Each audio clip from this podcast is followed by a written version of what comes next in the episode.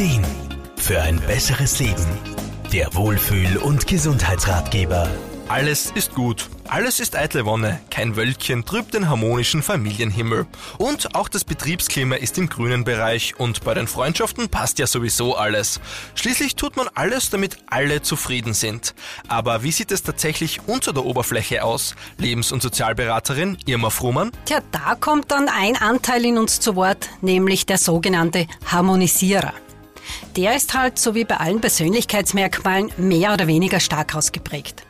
Und ist dieser Anteil bei jemandem eben sehr groß, dann unternimmt dieser Mensch wahrscheinlich sehr viel, um den lieben Frieden nicht zu stören. Eigene Bedürfnisse werden hinten angestellt oder eben gar nicht wahrgenommen. Man will ja schließlich niemanden kränken oder gar zur Last fallen. Ein Grund ist auch oft, dass diese Menschen Konflikte ganz schwer aushalten und ihnen daher lieber aus dem Weg gehen. Trauen sie sich dann vielleicht doch einmal eigene Wünsche zu äußern oder gar sich durchzusetzen? Ja, dann kann es passieren, dass sie ziemliche Schuldgefühle entwickeln und es das nächste Mal gleich wieder sein lassen und schon ist der Kreis wieder geschlossen. Der harmoniesüchtige Anteil hat einerseits große Angst vor Ablehnung und andererseits möchte er Anerkennung.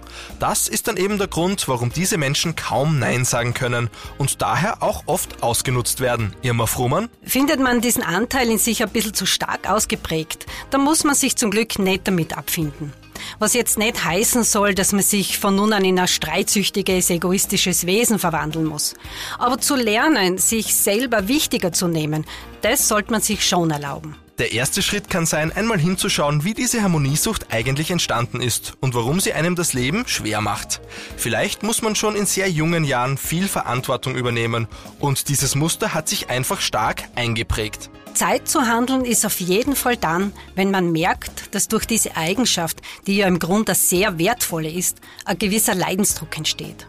Oft hilft's schon, wenn man sich einer wohlwollenden Person anvertraut und sich zum Beispiel dessen Meinung über eine gewisse Situation einholt.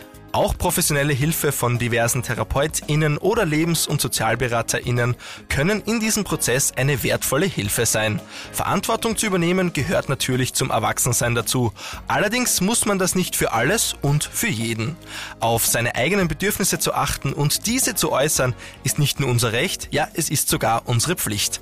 Markus Kropatsch, Serviceredaktion. Der Wohlfühl- und Gesundheitsratgeber. Jede Woche neu